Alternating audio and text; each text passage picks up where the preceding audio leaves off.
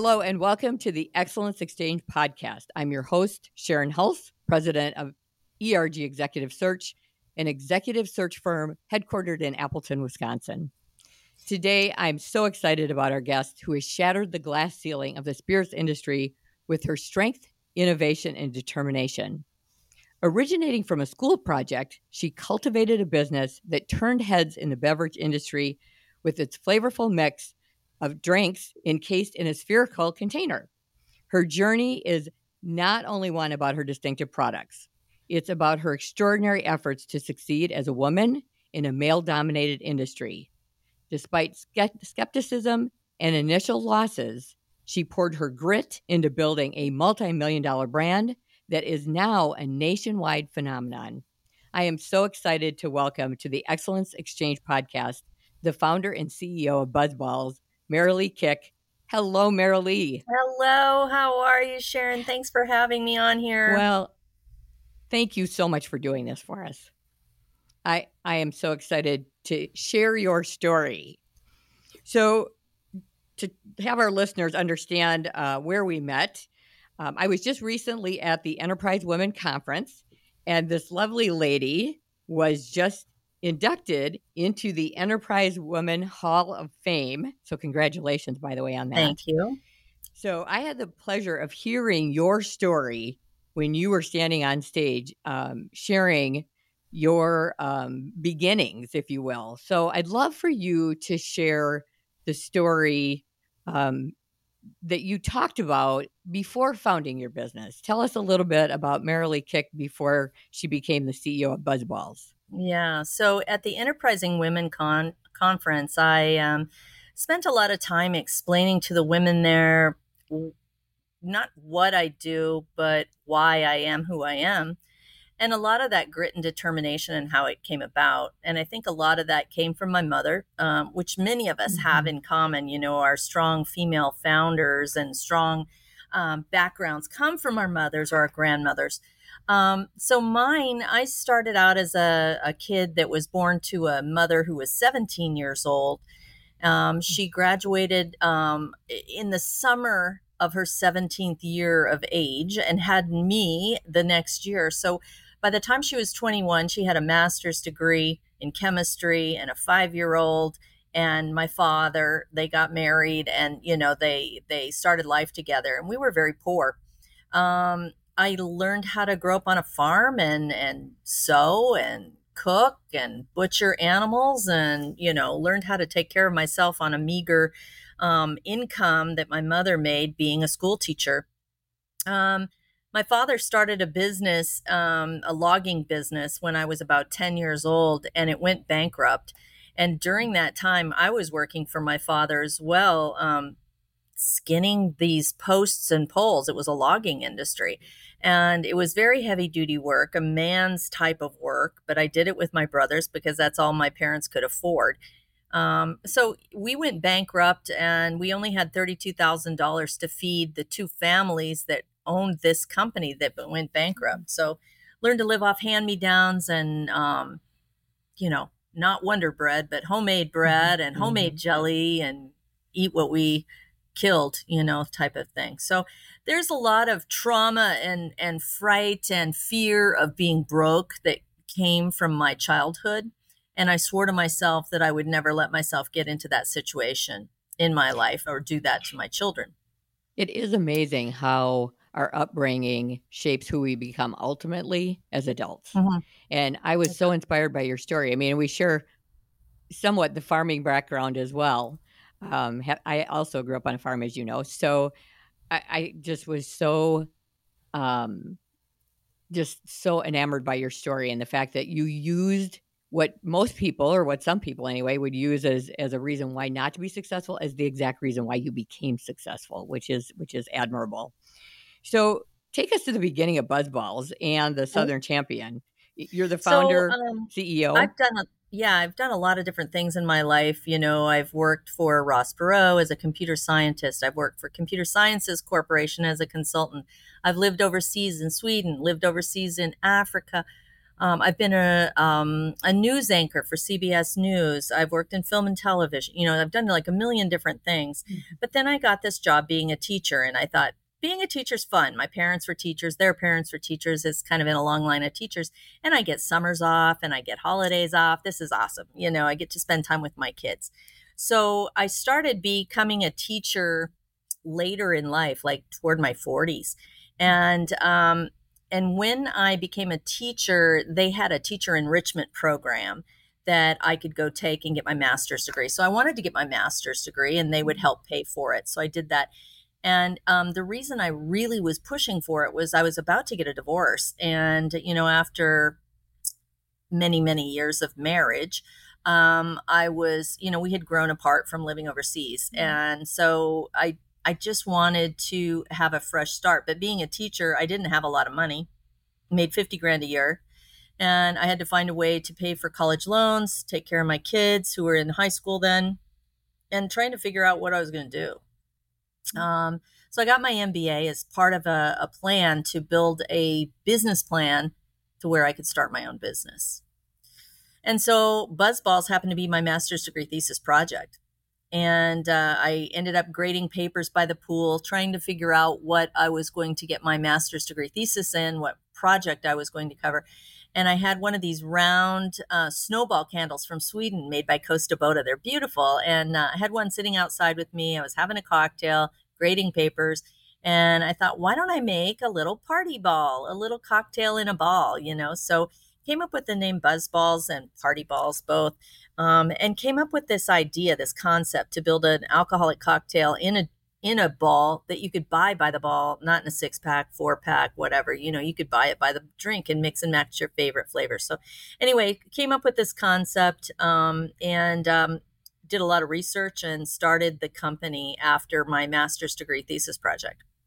I have to show our, because it's also done on video. We have some of the BuzzBallz Aww. Here. I know. Yeah. And, and I have to tell you, I have to tell you this story, Merrilee, cause I thought it was so cute. So, Um, I was out and I was shopping um, for BuzzBallz. I wanted to have um, a bunch for my staff to try. And I was in Walmart. And the gal in Walmart, I asked her, I said, can you show me where the BuzzBallz are? And, and I told her, I said, I'm going to be talking to the C E O of the company. She said, make sure and tell her they're delicious. So I thought that was wonderful. Thank you, lady at Walmart. Yeah, right, right. I thought that was great. So obviously, starting a business, um, you and I both know there are challenges galore when you first start yeah. a business. Yeah. So talk to me about how did you manage to ensure that BuzzBallz would become successful? I mean, you became successful pretty quickly despite, you know, lenders turning you down, criticism from the industry. I mean, being a, a woman in a man's world, there's all kinds of extra Yeah, I don't think I happen. Had criticism, though. I didn't have criticism from the industry um, because no one knew me. No one had ever heard of me. Um, but what I did get criticism for was the name of the drinks, BuzzBallz. Oh. You know, it's like, oh, that means you want to have people go out and get drunk, you know? And I'm like, no, it's just, it is what it is, you know? So it's, it's, it's a party in a ball, you know? So it's, it's a lot of fun. I created it, but I didn't have any money. So one of the biggest obstacles was money. Another big obstacle is credibility because it is a man's world, and me coming in saying, I created this drink, and they're like, really, what's your background? Oh, I'm a high school teacher.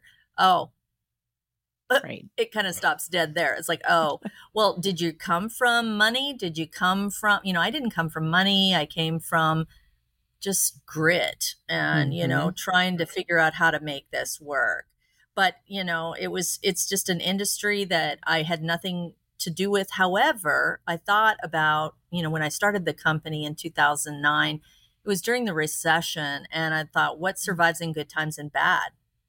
And mm-hmm. I thought, in every every time of year, no matter what part of our uh, life we lived in, um, booze, drugs, sex, gambling, all those things, those sins, mm-hmm. always survive. There's always a way to make them win. And I thought, well, you know, alcohol is probably the lesser of the evils there for me. And so I started with the alcohol side, and um, I've been lucky. Yeah. When, you know, we have good times and bad, and it actually does better even during bad. We saw that during COVID. So mm-hmm. um, we've been going on this company now for thirteen years, and um, it's been really exciting. Well, your story is, you know, again, I, I heard your story at the Enterprising Women, but since then I've read, and your your story is so amazing. I mean, think about from zero to a billion in thirteen years. That's such a rarity that you should yeah. be so proud of that. I mean, it's amazing. So I read that your husband was initially not real excited about this idea. He didn't right. really want to fund the idea. So, so no. how did you... How did you get over that obstacle? Was it the divorce or was there some other things that, that There was happened? No divorce. No, we actually okay. didn't get a divorce. We separated. But during that tenacious time when we first mm-hmm. started, when I started this company, we were about to get a divorce. And, um, you know, rightfully so, I would be scared about my own money too. Um, but since we had lived overseas and I had been supporting his job all these years, mm-hmm. Um, and it sacrificed kind of mine. Mm-hmm. Um, I really didn't have a lot of savings and I didn't have um, anything other than his income that I could possibly rely on. Um, I did get some inheritance, like twenty-eight thousand dollars from my grandfather, and I used that. Plus I used the other money that he had given me prior to that, which was like, I don't know, sixty-eight thousand dollars or something like that. So I used that, um, it, and that was what we put as a down payment on my house. So I had to go take out a H E L O C, mm-hmm. get an S B A loan, and um, put that twenty-eight thousand dollars in. So I ended up getting an S B A loan that was one hundred seventy-eight thousand five hundred dollars. Wow. And um, I was trying to get that S B A loan, and when um, I was finally feeling like, yay, uh, this is actually going to work. You know, even though my husband and I are going to get a divorce, I'll get this loan. I'll get this thing started. I'll pay off the loan and everything will be good. Well, the banker then called me and said, everything's really good. Everything checks out. You and your husband can come in and sign mm-hmm. the paperwork. And I thought, oh, no. Oh, shit. You know, mm-hmm. he is never going to buy this. He's never going to want to mm-hmm. do this. And I didn't tell them that we were about to get a divorce because then for sure they wouldn't give it to me because right. he was the only one that made any money. So, um, you know, I was terrified of that. I thought this is going to be the death nail, you know, in the coffin. And um, so I had to explain to him that, you know, I needed to um, get this S B A loan. And he took his money out of our joint account, his payroll that he normally got, and moved it to a different bank altogether. Um, you know, he was scared. Mm-hmm. And, um, you know, so I, I can't say he wasn't supportive, but he was scared for his own protection. Um, so I think that's kind of how it went. But we never actually got the divorce. We stayed together. And I did pay off that loan without his help. And um, I've been financially independent since then. Um, that's one lesson I would give to all women. Always be financially independent. Do whatever you have to do to be financially independent. Yeah. So well, yeah, we're still thing... together today. He's actually my C F O. so um, he's he's he's working for us. I did see that you have other members in, of your family in the business as well. Yeah. Both your sons are in the business, Alex right. and Andrew. So yeah. there's a lot of people who listen to us that own family businesses. Mm-hmm. And um, my ex-husband, when I very first opened, worked for me for a short period of time. Um, probably the word ex tells you how well that went. So talk to me about having family in the business. How is it running a family business? Are there unique challenges to that? And or is it at this point kind of clicking along famously? Clicking along famously. And, you know, for me, it was um, very selfish of me at the time to include my children um, in the business um, because I just could not bear to be away from them. I loved them so much. You know, it was like, I can't mm-hmm. fathom the thought of them moving to Boston or doing something else. You know, it's like, I, I would, it would tear me up. You know, I just loved them so much and um, didn't want to be without them. So part of the reason I wanted them in the company was so that I could see them every day. Mm-hmm. And I do get to see them every day. And I love that. And um, they have critical roles and functions within the organization. But when we first started, it was it was like, okay, I'm going to give you five percent of the company. I'm going to give you five percent of the company. I'll own ninety percent. And, you know, then, you know, so they had five percent each, the two boys. And it, you know, it was also protectionary to, like, if I got hit by a Mack truck or something, mm-hmm. somebody else could carry forward the business and sign checks. But over time, they have become integral and critical with the operations and the sales of this business and analyzing the business. But at the very beginning, they weren't useless either. They were, you know, brainstorming with me and helping me with concepts and bouncing ideas off walls and asking crazy questions and, you know, making me form my opinions a little better. Well, I would think with what your product is, they would have unique insight into that generation and what would appeal to them. You know, it's you know, I thought I thought at first that that it would be young generational people that love mm-hmm. our cocktails. Um, I thought it would be college kids, but it's not. Mm-hmm. It's you I and can me. See that it it's, would. I mean, I'm a I, I'm a fan. Yeah, I mean, it's it's all ages. It skews mm-hmm. more for women, but our average age is thirty-five. Wow. Yeah. You know, which is crazy. You know, I mean, that's the predominant number that, you know, women are thirty, they're affluent, they're, you know, it's not skewing towards um, college demographic or anything, but it's I think mostly it's the perfect size cocktail yeah. for a woman. It is. It's cute. It is. It's, it's, and it's, and it's, it's gorgeous. And it, it packs up, you know, and I wanted to have something that, you know, like when you sit on a plane and you have a beer, you know, it's like this much liquid, mm-hmm. you know, it's a lot of liquid and you have to go to the bathroom and those bathrooms are gross. So, you know, it's like, I don't want to feel fat or bloated or right. drink so much alcohol or liquid that it just makes me feel huge, you know? Mm-hmm. So that's why I wanted to make something small in a small little container, you know, but I love the container. I mean, much. I just think this is just adorable. And the, I love the flavor. This is my favorite, by the way. Which one is it? This is the uh, mango. Ah, the chili mango. Yeah, yeah that's a new I one. Like, good. I like the mango. Well, it's a good choice. I like it. So um, you transitioned high school teacher to running a yep. billion dollar company. Transferable skills. Talk to me about yeah. starting out the new company. You've been an instructor, teacher, and then moving into that business leader. Um, what skills were transferable? Well, you know, I wouldn't say that, you know, I got all my skills from being a teacher. I had all those skills before I became a teacher. And, mm-hmm. um, you know, so I have a degree in um, finance, economics, and computer science. Mm-hmm. And then I went on to get my master's degree in marketing and business. Um, and then I went on to Harvard, you know, so I went to Harvard to get um, executive education. But, you know, I think the basics like Excel, Word, finance information, you know, like being able to read a P and L, create a cash flow, create a balance sheet, and understand how the money flows and how to budget, you know, like all those things became very critical. But I think one of the most critical things too is just research. Being able to research is key, you know, finding answers like how many pounds per square inch of pressure goes on a spherical container wall when you have carbonation in it. You know, just, um, and how much sugar is in a Coca-Cola and how much sugar is in a normal mixed drink and how much, you know, how do you normally make this or that, or what are the classic cocktails, or how do I um, navigate the F D A system, Food and Drug Administration? How do you get a permit? You know, just all these things that you have to know mm-hmm. and you don't know going into it. So you have to figure this out because no one's going to figure it out for you. And the longer you take, then the longer it takes to start your business. So, you know, those are all good things. Now, what did the teaching do for me? It helped me with presentations. Mm-hmm. You know, I spoke every day. I taught every day. I had to prepare every day.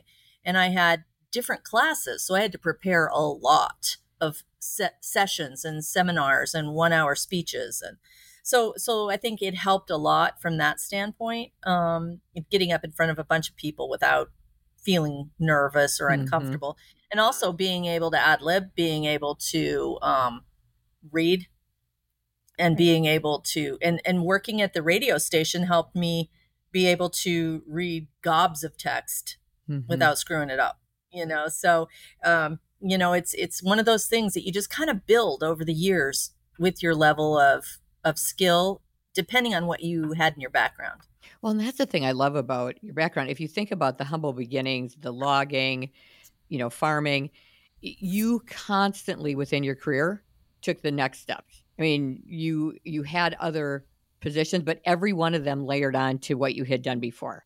But I do have to ask the question, right. Other than maybe drinking at night because you were a teacher and you had to, that was literally your experience in alcohol was, was probably just no, actually, having a cocktail. Well, you know, it's funny. Um, when we lived out on the farm when I was a kid, my mom made her own home brew, um, her own beer, her own wine. She made us pick chokecherries and beets and currant berries, and she would use that to make wines. Um, and I, I didn't know what she was doing, but I mean, I drank it when, mm-hmm. when, when I was a little kid. You know, she'd have students over or people over, and, and, and she would serve them her home brew and they would drink it. So I would drink I bet it they love too, to come but, visit. Well, you know, it's, it, it's one of those things, like when somebody makes you their own homemade concoction, mm-hmm. you drink it, but it's not like something you're going to have often, you know? So, but she, we couldn't afford to, to go buy wine from a store or something. So, so yeah. did so you that get was yourself a mentor? I mean, how did you, how did you, other than reading, but no. you can't, you can't read everything. I mean, did you just jump in and, and just learn, or did yeah. you have a mentor within the alcohol industry? I didn't know. I didn't have a mentor. Um, but there was one guy I talked to after I was about out of money, after my first couple of, um, P Os were filled, and then no P Os came in, and I was terrified. You know, I was like, well, crap, what am I going to do? You know, I, I've got to have more orders.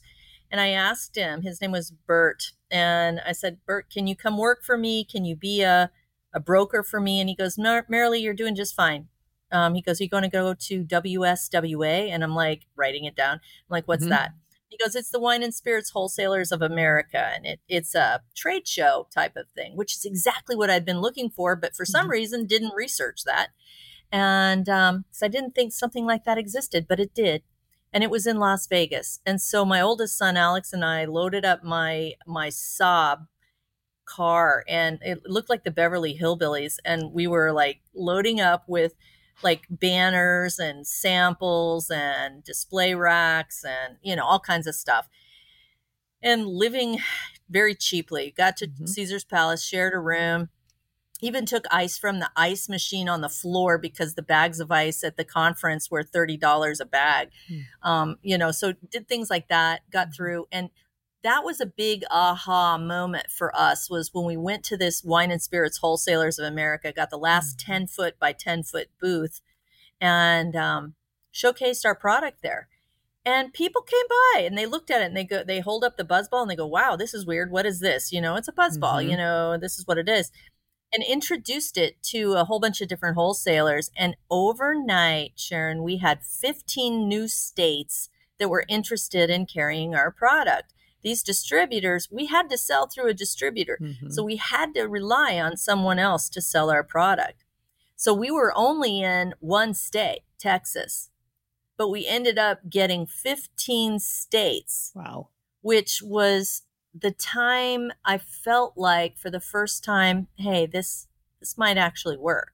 Mm-hmm. My son and I went to dinner that night at the Bellagio, and we walked in after a hard day at that trade show, sweaty, in our BuzzBallz t-shirts and our jeans, and, you know, brushed our hair, went to the Bellagio to have a steak dinner and a nice bottle of wine. And we walked up to the maitre d', and and she looked at us, and she looked at our clothes, and she goes, do you want to take a look at the menu first? you know, oh. Like the pricing. Yeah. And I was like, no, we're good. We're good. We're ready to go in. So, um, you know, that was one of the first times that I felt like, hey, this might actually work. You know, it's so funny because I talk often to my team about aha moments, and that when mm-hmm. you go through that period of, and everybody looks at your company and says, wow, they're so successful, they're an overnight success, but they don't realize all the hard work. I mean, I guarantee you, nobody thinks about you in your BuzzBallz t-shirt at the Caesar's Palace sweating, trying to get people to notice your product, right? So, you know, you and I have right. been doing our businesses. We've been in business a long time. How do you have any advice for people on how they would acknowledge their own aha moment? It, you know, obviously something like yours where you figured out how to get in front of the right people, but are there other things that happened along the way that that you kind of felt like, you know, I think it takes tremendous courage. I've always said there's a lot of values that I admire, but courage is probably the most significant, because courage is the foundation for everything. Courage to love, courage to put yourself out there, all of those things, right? Were there other things that happened that you just knew that you were, you were right where you needed to be? I think you know you're right where you needed to be after you've experienced the aha moment, yeah, that's but true. Not before, you know? So when you are setting yourself up is where you don't realize the aha moment is coming. Mm-hmm. So like when I went to W S W A, that trade show, I didn't know what to expect, but we walked mm-hmm. away with fifteen new state contracts. The other thing that we did was we entered our BuzzBallz into a, our, our Tequila-Rita BuzzBallz into a competition there. It was like a taste test competition. We thought, well, why not? Why not? You know, we'll try it. So we did. And we ended up winning double gold, which means that all fifty judges in a blind taste test, without even looking at the packaging, which is really amazing, named us number one. Mm-hmm. And so I literally screamed when I saw our little BuzzBallz in a display case at Caesar's Palace winning number one. I couldn't believe it. You know, there's Tito's and all these big brands. Mm-hmm. There's Sutter Homes, Gallo, you know, all these big companies. And here's this little tiny BuzzBallz, and people are looking at it going, what is that? You know, so it was, it was, it was another aha moment, and so excited, so uh, proud, took pictures of it, sent it back home to everybody that was working here in the warehouse. Um, you know, everybody was so proud of that moment. They really are delicious. I mean, sometimes it's, oh, that's so yeah. cute. I'm going to buy it because the packaging is cute. Mm-hmm. I'm going to have a party, but they are all really good. It, are you the, were you the initial person who said, okay, I love this and, or I don't like that flavor. Let's do something different. I mean, how did you come up with all the flavors? Yeah. So, um, well, number one, we come up with flavors because we, we think, oh, this will be really good for, for, for me, you know? Mm-hmm. Um, so like, we'll try it, we'll taste it, we'll get it right. We'll reiterate, iterate, iterate, iterate mm-hmm. till we get it just exactly right. And then it's got to pass shelf life testing to make sure that it it can survive this, you know, this the, the test of time on somebody's retail shelf, um, and not taste gross after a short period of time. So there's a lot of science that goes into mm-hmm. it, and and at first we didn't realize how much work it was, but we created the uh, like six flavors when we first started. Now we're up to fifteen flavors, but we're not only just fifteen flavors of spirit-based cocktails, we're also fifteen flavors of wine-based cocktails, mm-hmm. same flavors, but different alcohol-based. And now we also have malt-based cocktails. So we're the only woman-owned distillery, mm-hmm. winery, brewery in the country, yeah. you know, I, those were other aha moments, you know? So it's like, mm-hmm. you never know when you're going to get these aha moments, but when you get them, you go, oh my God, it floats, or, oh mm-hmm. my God, you know, it, it, I'm the only woman owned one. I didn't yeah. know that, you know? So, you know, just things like that come along. But I think the more you put yourself out there and set yourself up for success, you, you'll, you'll have those, and you should mm-hmm. act on them. You should act on everything that you think will, in your gut, make you be better. So you've had year over year growth. So you've done a great job yeah. with that. Um, are there strategies that you are using currently to continue to grow the company? And if something doesn't, I mean, you and I both know that we can talk about successes all day long, but we've also experienced multiple failures to get to success. Yeah. So mm-hmm. how do you keep moving forward? What kind of strategies are you using to continue that year over year growth of BuzzBallz? Well, um, we're we're vertically integrated, and we are a manufacturing company. Mm-hmm. So um, when you're manufacturing, you can either have somebody else make it for you, or you can make it yourself. And when I started, I couldn't find anybody to help me. Um, no one wanted to help me. So I had to go figure out how to make machinery to create the BuzzBallz. So so that was the first feat, you know. So mm-hmm. becoming vertically integrated was mo- not really a matter of choice. It was a matter of necessity mm-hmm. to create it. And now it saves us money by doing that, you know, because we we own our supply chain. Um, so we do everything from create the product to creating the packaging, to inking the packaging, creating the batches, um, packaging it, filling it, putting it in boxes, and then helping sell it and helping market it. Well, you're so, a fabulous economic that, you know, driver. You you employ, what, six hundred fifty people? six hundred fifty people. We don't have any investors yet. Um, we have no debt, absolutely no debt. And we've never taken money out of the business either. For like the first ten years of our existence, we never took any um, dividends. So We left it all in the business, used it for growth. Yeah, that's that's amazing. So I do have to ask about the crystal snowball from Sweden. Yeah. So mm-hmm. the the thing that I'm getting here is that you can take ordinary life experiences and turn it into ideas. So mm-hmm. have you always been that way? Is that something that, um, you know, that's how your mind works? Talk to me about how the a candle became BuzzBallz. You know, I, I've always been one to create something out of nothing. And I learned that from my mom back on the farm. You know, it's like, well, I don't have any clothes. Well, then go make some, you know, or I don't have jelly. I will go make some, you know, so mm-hmm. go figure out what it is you want. And chances are other people want it too. And I use that in life as well. Um, if you think that you want, if think of a problem that you have, you know, um, any problem, you know, and then how would I fix that in a perfect world? Not can I fix that? Not how would I fix that? But what would be the perfect utopia for that? Mm-hmm. And then work and research on how to make that happen and get the right people on how to make that happen. Um, so, you know, you can, you can apply yourself to something. You can't do everything, right. But you can do some things, you know, and you can figure out people that can help you do that. Um, but, but, you know, if, if, if you don't take the step to create something, you know, a Facebook or a whatever, mm-hmm. you know, no one's going to do it for you. It's your idea.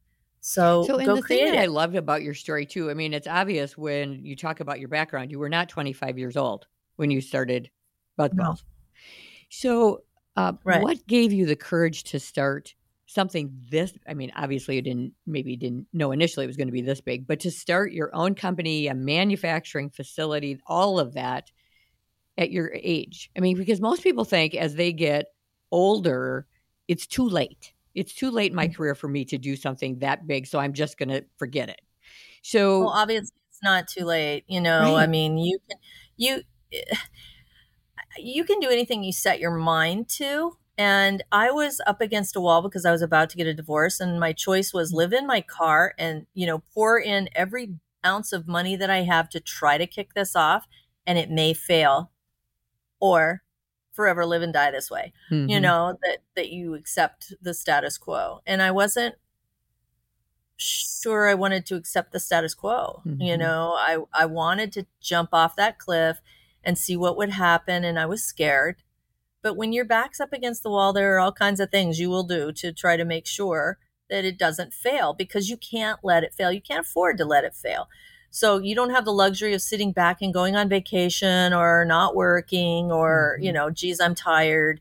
You know, no, that, that doesn't play into your mind. It's, it's a live or die type of thing. So, you know, I don't think it's ever too late or ever too early, but I think you have to set yourself up and you have to look down the road and, and figure out, you know, what do I need to do to stay on top? Because one yeah. success doesn't mean it's successful forever. Right. Well, and your grit is so admirable because you and I both know that if you're going to be successful in business, it takes a tremendous amount of effort and grit to be successful. Yeah. So yeah. Um, I have to, when I was reading about your story, one of the things that, that I loved is in interviews, you've said you do not consider yourself a feminist, but you promote women. I'm very much that same way. I say the same thing. I'm not a feminist, but I want women leaders to succeed. So can you elaborate on your views of promoting women in business? Well, you know, I don't try to promote women in business. It it's just one of those things. I try to promote the best person, mm-hmm. you know, whether they're a woman or a man. Now, I consider all kinds of things. Like if the woman is the primary caregiver, I consider that. But there's also men that are primary caregivers in their divorce situation or whatever life situation is. You know, if they say, well, I want to be a sales rep and I'm going to be on the road three weeks out of every month and um, I want this job. And I'm like, well, who takes care of your kid? You know, tell mm-hmm. me about your life. And they go, well, I pick him up from school and I drop him off at school. I, you know, it doesn't work. Mm-hmm. You know, it just doesn't work. And that kid's going to need you. And being a teacher and being a, a mother that loves her children so dearly, I cannot do that to a kid. Right. You know, I don't care how much the person wants the job.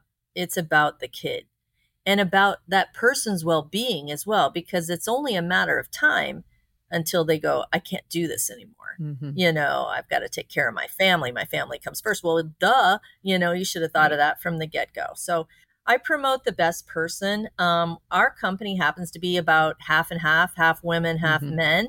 Um, and it's not a matter of quota to me.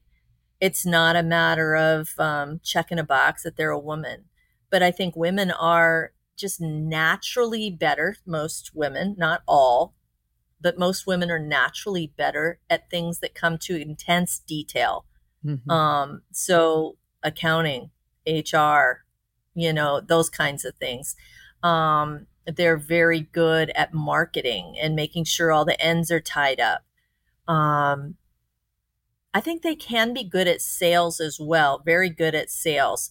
Um, however, there are things in sales that they're weaker at. Like maybe most of them are not as good at golf, for example. Right. Well, a lot of business goes on the golf course, you know, and a lot of business is discussed over dinner where you're talking about the Final Four or or the football game or the person that scored the goal on the football game. And and those are places where I just check out, you know, mm-hmm. It's like, I love sports. I love to watch, but I'm not a statistician on sports, you right. know, and I don't, I don't listen to talk radio on my way in in the morning. I'm listening to Metallica or something else, you know, so.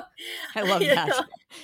Merrilee, you know, so. I would not have picked you as a Metallica person, but I love that. Um, and, and I agree, I think, but I will tell you, you are quite the influencer at Enterprising Women. I did not know about Enterprising Women before I was nominated for the award, and, and watching you and, and your influence on the women in that room. So whether you know it or not, you are an influencer oh, in the community of really? women. And, and I was Thank so you. honored when you said that you would be on the podcast just simply for that reason alone. So you've won dozens of awards, most admired yeah. C E O, and Entrepreneur of the Year, Enterprising Woman of the Year, obviously. And, and also you just um, went into the Hall of Fame, W P O Women to Watch. Um, what is the most meaningful recognition to you? And, and why was it the most meaningful? You know, I'm, I'm going to have to answer that with uh, what's most meaningful to me is running this company. Mm-hmm. You know, awards aside, awards are great to get, and we can apply for awards for recognition so that more people will know about our company, right? Uh, from a marketing standpoint. But my biggest satisfaction is being here with my kids and my family and running mm-hmm. this company, pulling into the lot every day, knowing that I am putting food on six hundred fifty people's mm-hmm. family tables. And I'm making their lives better. I'm giving them a great place to work, a great atmosphere. That just warms my heart. And when mm-hmm. I do something and see their smile, you know, or they give me a hug, it's it's not like any other place where I've worked before where, you know, people hate their job, hate their manager. This is a place that's like a family to me. So that to me is the best award that I could have. And I do think some of that comes from being a female leader too. We have, we love family and, and our, our business is family. That's another extended family. So I have to ask, what's the vision? Where is BuzzBallz going in the future? Um, well, we're, we're just dipping our toes into international. So we sell mm-hmm. in all fifty states, but we also sell in twenty-seven countries. And some of those countries are brand new to us. So we're just embarking into those, those territories and getting set up so that BuzzBallz can grow there too. So we're getting some worldwide recognition for that. And so more international expansion will come. Um, we may even have some partners that we enlist, like say in Asia or Mexico or places like that, where we want to um, not ship from the United States. We'd ship from over there in country, mm-hmm. um, either due to taxes or uh, due to location and shipping costs. So, so that'll be the international piece of it will be big. And the other part is, you know, just finding R and D cool ways to reinvent your happy hour. You know, however you love to have happy hour, that's what we're here for. And that's our company mission. And I you know, loved that, by the way, that that's your company mission. I thought that was a great statement. So how do people get a hold of you? Obviously, we are, we're going to have a BuzzBallz party this afternoon. Everybody's Wonderful. very, everybody here is very excited about this interview as well, because now I, they get to drink BuzzBallz this afternoon. Yeah, but how have do people a ball. get, I know, right? So how do people get a hold of, of BuzzBallz and Merrilee Kick? Um, well, we've got a, you know, we've got a couple of websites. We've got mm-hmm. BuzzBallz dot com, all with Z's, no S's. And we've got um, southern dash champion dot com, um, which is where we sell some other different kinds of ready-to-drink cocktails and our spirits line, so vodka, rum, gin, and bourbon. Um, and then there's also LinkedIn, of course. LinkedIn mm-hmm. is out there. But don't spam me with LinkedIn, um, you know, of, hey, how are you today? I want to um, tell you about da-da-da-da-da, and are you available Wednesday? You know, mm-hmm. so those will get deleted. Yeah, so, mine too. Yeah. Well, Merrilee, this was amazing. Um, thank you so much for doing this. And gotcha. I can't wait to share BuzzBallz and your story with our listeners. And I want you to know I look forward to seeing you at least once a year, if not more, um, and and just getting to know you even better than I did at the last conference. Yeah, if you come to Dallas, come by and I'll give you a tour of the Buzz Factory. It's That's the deal. Fun. I do have a friend that keeps bugging me to, to come visit her in Dallas. So if I run down there, I will absolutely come see you. Wonderful. Thanks, Sharon. Thank you so much. Take care. Bye-bye.